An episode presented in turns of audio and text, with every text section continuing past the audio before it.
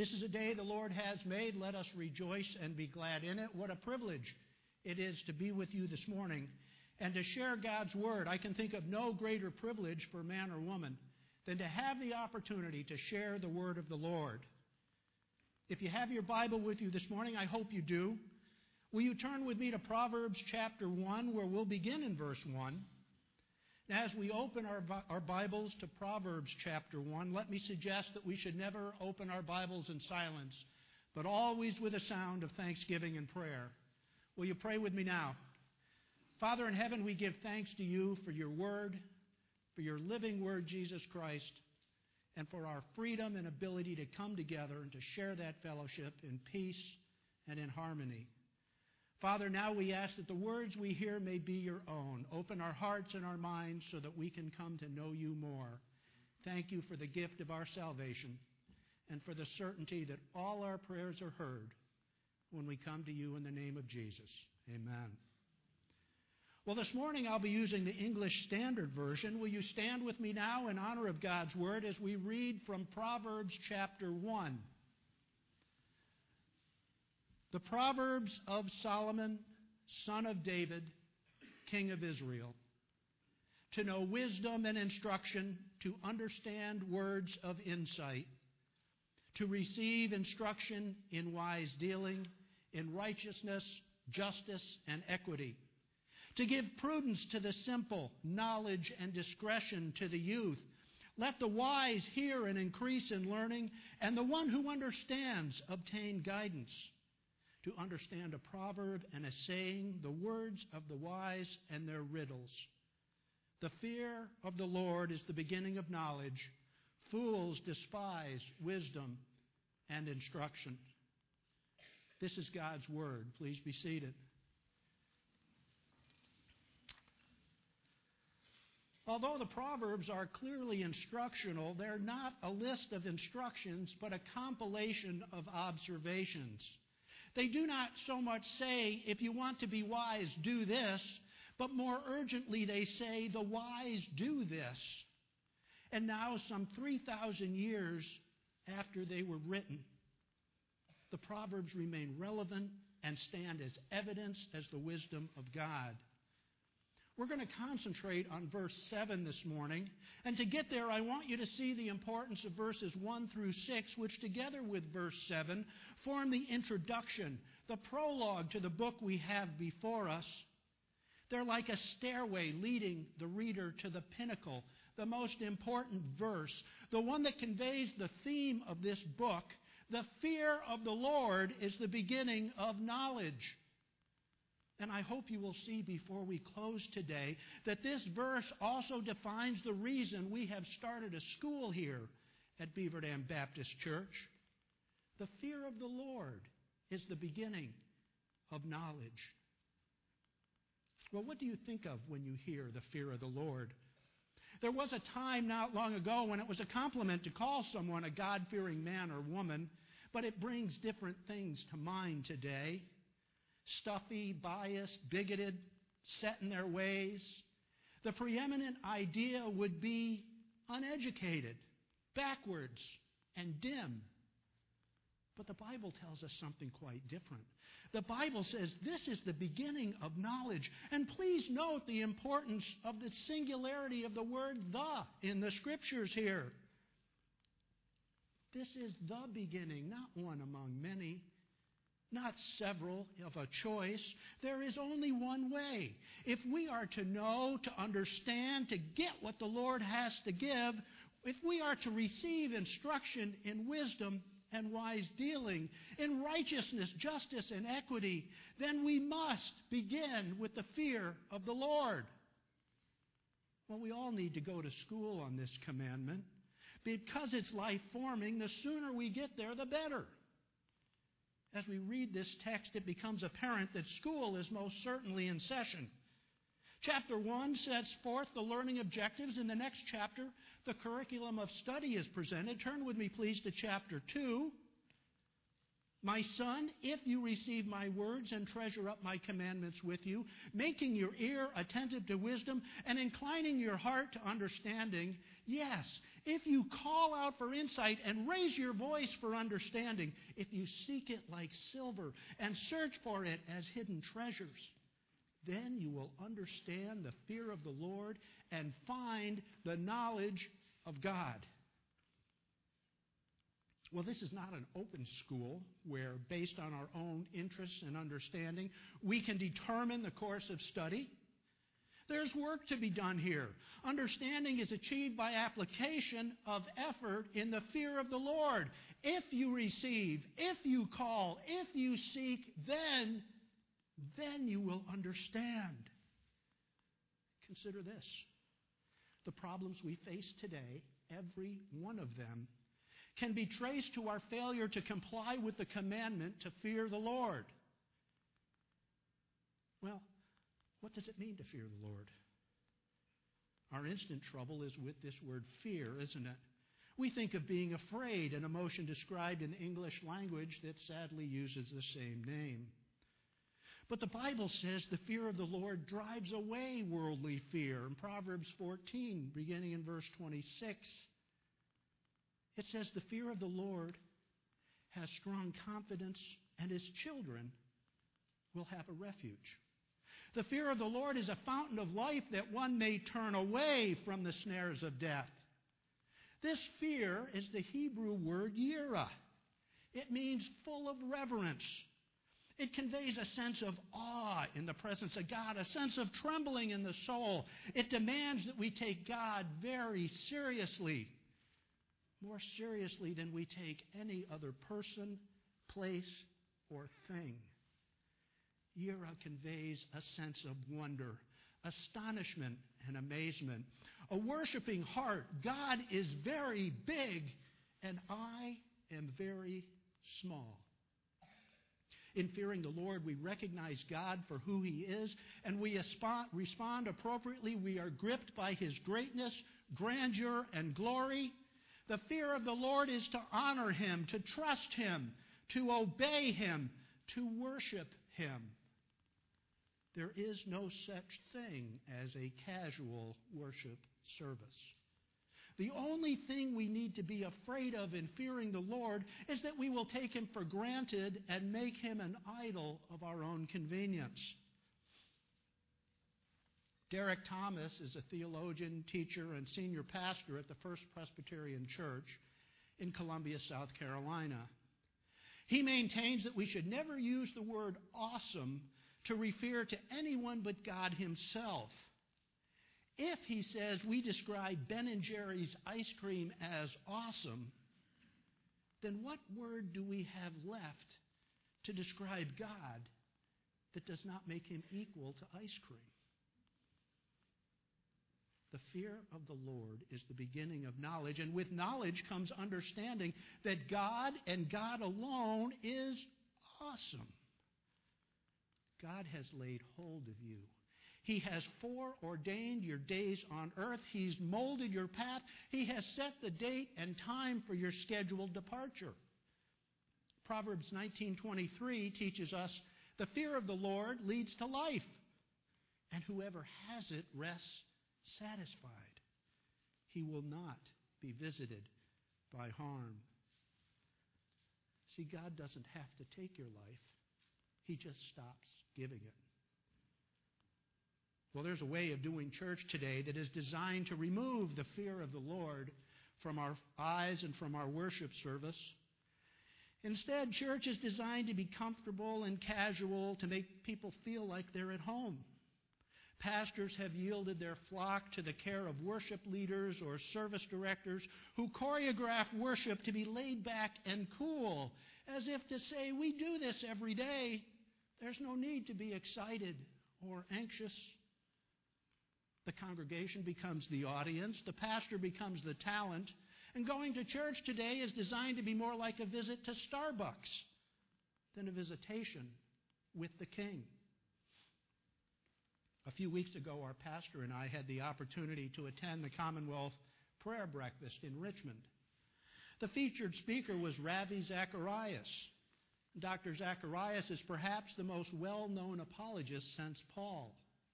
Each year he travels millions, yes, millions of miles to defend the faith and proclaim the gospel of Christ throughout the world. He's engaged in conversations with princes, potentates, paupers, and presidents, and regularly draws a crowd that outnumbers the attendance at most major league ballparks. As he stepped up to the podium that morning, he told us one of the people seated with him at the breakfast asked him if he was nervous. He said, The day I get up here and I am not nervous is the day that I stop getting up here. A proper holy fear is accompanied by the trembling of the soul. We see this throughout Scripture. Consider Isaiah chapter 6, verse 4. Isaiah encounters the living God, and the foundations of the threshold shook at the voice of him who called, and the house was filled with smoke. And John on the island of Patmos encountered the risen Lord, Revelation 1:17. When I saw him, I fell at his feet as though dead.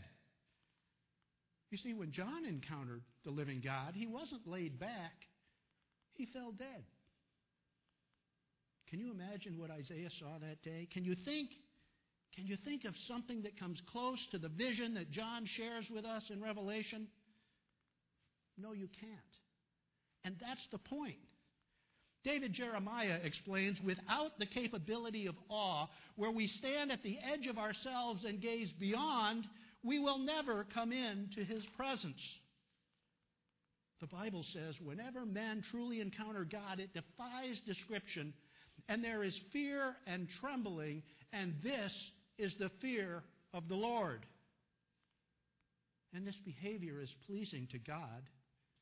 The book of Job opens with his introduction, and in verse 8, the Lord said to Satan, Have you considered my servant Job? There is none like him on the earth, a blameless and upright man who fears God and turns away from evil. Job was a God fearing man, and his fear of the Lord was pleasing to God. You know, the miracle of our faith is that not only does God love us so that he gives us the Bible, but also John 3:16, God so loved the world that he gave his only son, that whoever believes in him should not perish but have eternal life. Jesus was a God fearing man. Isaiah saw the coming of the Lord in this way Isaiah chapter 11, verses 1 through 3.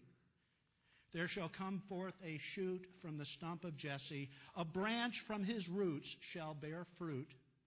That's the Lord Jesus. And then he says, And the Spirit of the Lord shall rest upon him. The Spirit of wisdom and understanding, the Spirit of counsel and might, the Spirit of knowledge and the fear of the Lord. And his delight shall be in the fear of the Lord. Wisdom and understanding, counsel and might, knowledge, and most of all, notice Notice the pinnacle position of this verse, and his delight shall be in the fear of the Lord. My friends, the miracle of our faith is we don't have to wonder what it looks like to live in the fear of the Lord. All we have to do is look to Jesus and see. The fear of the Lord was the first step in the early church. It's the first step for believers today, Acts chapter 2, verse 42. And they devoted themselves to the apostles' teaching and the fellowship, to the breaking of bread and the prayers. And awe came upon every soul, and many wonders and signs were being done through the apostles. Do you see that word awe? If you're using the King James Version, it still says fear. This is the word phobos, the Greek equivalent to our old friend Yira. Awesome is a word best left to the description of God, and ice cream just might have to settle for good old fashioned good. Notice, please notice what the ingredients are to grow in the fear of the Lord. Look at verse 42 teaching, fellowship, prayer. This is what goes into our instruction every day at Beaver Dam Christian Academy teaching and fellowship and prayer. And I suggest to you that if your school does not maintain these necessary ingredients, it's time to either change the mix or to throw out the batter. In addition, in addition to direction, Proverbs 1, and 1 verse 7 also gives us the expected results of seeking an alternative education. Says, Fools despise wisdom and instruction. Fools, that is, people who know better, but choose not to acknowledge God despite wisdom and instruction. And notice it's not mere displeasure, it's not something they would simply choose to ignore. Fools despise God's wisdom. Last week, a group, a group of eight U.S. senators wrote a letter to the Undersecretary of Education, the person responsible for administering the department's Office of Civil Rights. In the letter, they demanded that the department, in the spirit of transparency, publish the names of the schools that have applied for an exemption to same sex legislation. To use the senator's words, in the guise of religious liberty. Proverbs 14, verse 2 tells us, Whoever walks in uprightness fears the Lord, but he who is devious in his ways despises him. Fools, as these senators have illustrated, are devious in their ways, and not only despise wisdom instruction from the Lord, but despise the Lord as well.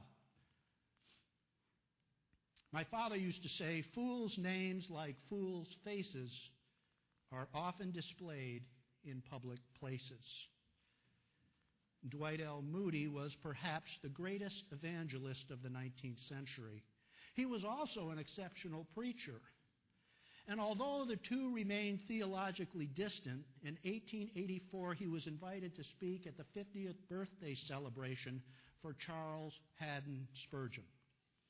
Spurgeon's Metropolitan Tabernacle in London was the largest Protestant church on the planet, often drawing more than 5,000 worshippers to a single Sunday service. And there were five Sunday services. Moody was preaching on the cross and that salvation apart from the fear of the Lord was impossible. And as he was preaching, a man in the back of the church took out a piece of paper and wrote one word fool. He folded the paper and called an usher, asking him, deliver, it this, deliver this at once to Mr. Moody. And the usher, not knowing what was in the note, dutifully carried it up to the pulpit where Moody was diligently delivering God's word. Moody unfolded and read the note. Fool. The writer stood up and waved at Moody, thus attracting some attention. And Moody stopped in the middle of his message and said, A very strange thing has just happened. I often receive letters from people who forget to sign their names. But in this instance, I've received a message from someone who has signed his name but has forgotten to write the letter. And with that, he waved back at the standing man and continued on. As we grow in grace, we move from information about God to knowledge and wisdom of God. Proverbs 9:10 teaches the fear of the Lord is the beginning of wisdom and the knowledge of the Holy One is insight. Information grows to knowledge and knowledge is demonstrated as wisdom. Information is abundant in our world today. Think about this in a manner that was once only described in science fiction. Information on any subject imaginable is available to us at the touch of a button or at the spoken word. And many, many find comfort in this. But information by itself has no meaning. We must do something with information to understand it before we can claim it as our own. Knowledge, when left alone, is equally useless. It's only when we put our knowledge to work that we are said to be wise. Wisdom, then, is the objective. Absent the fear of the Lord, there is no knowledge and there is no wisdom. Solomon gives us a little primer in wisdom, Proverbs chapter 4, verse 7. He says, The beginning of wisdom is this get wisdom.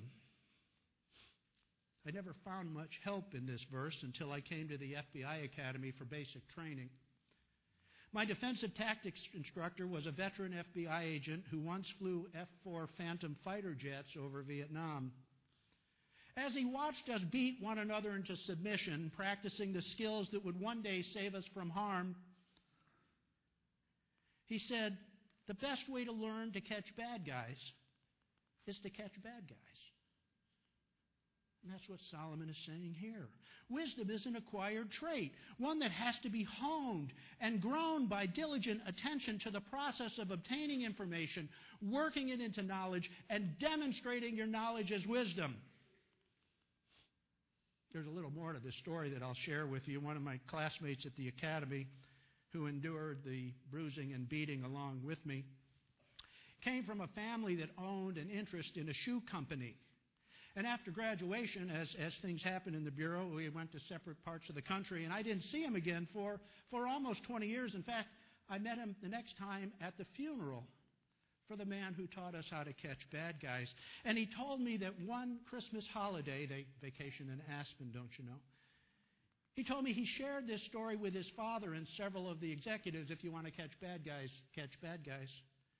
And inspired by the wisdom of a naval aviator turned FBI agent, the shoe company developed a new ad campaign.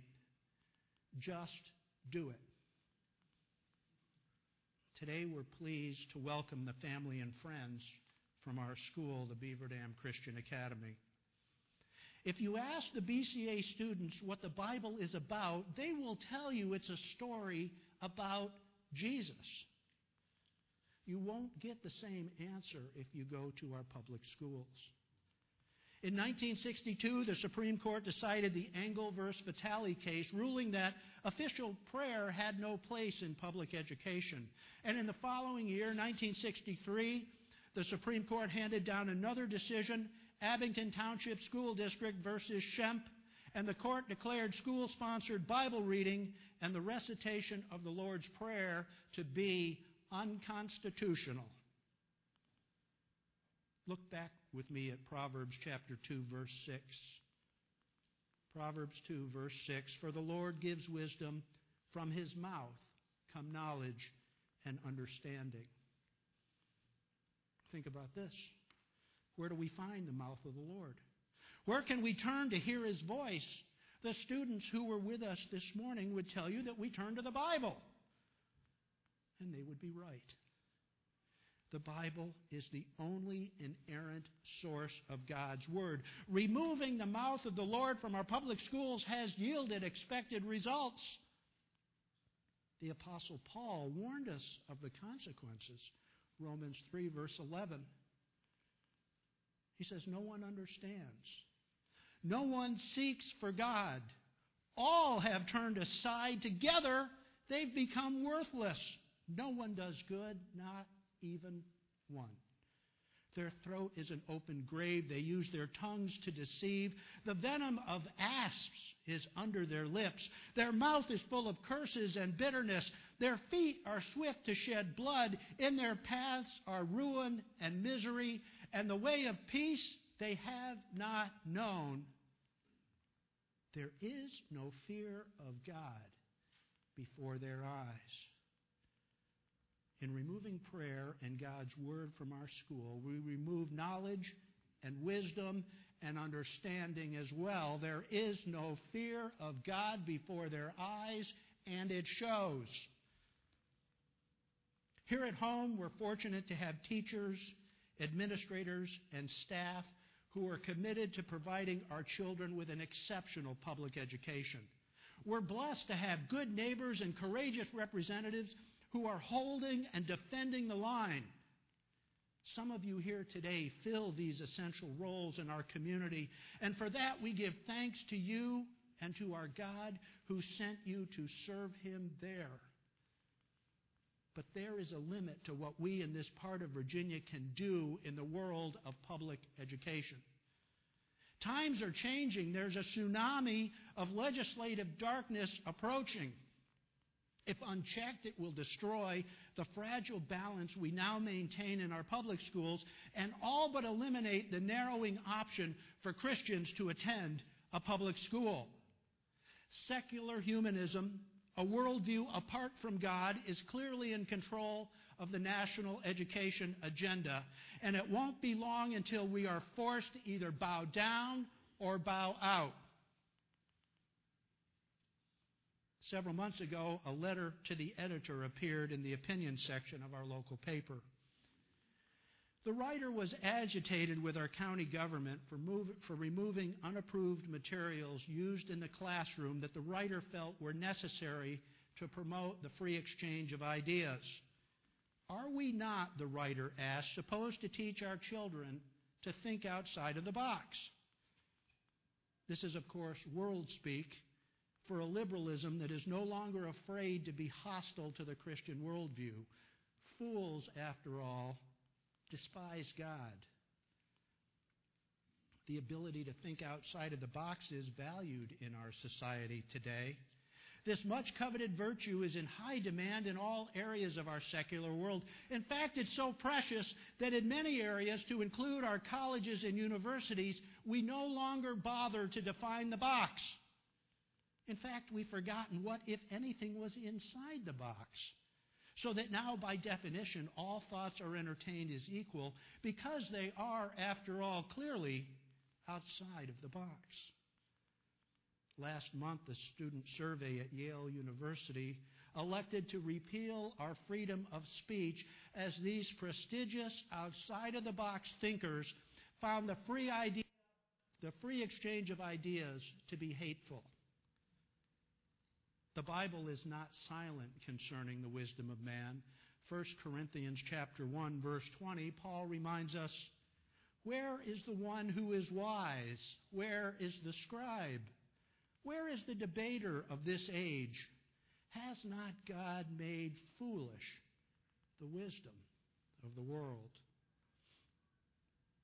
The leaders of our nation and those that shape the culture have grown up in a world that has abandoned the fear of the Lord. Since then, we've replaced God's word with a box of empty promises.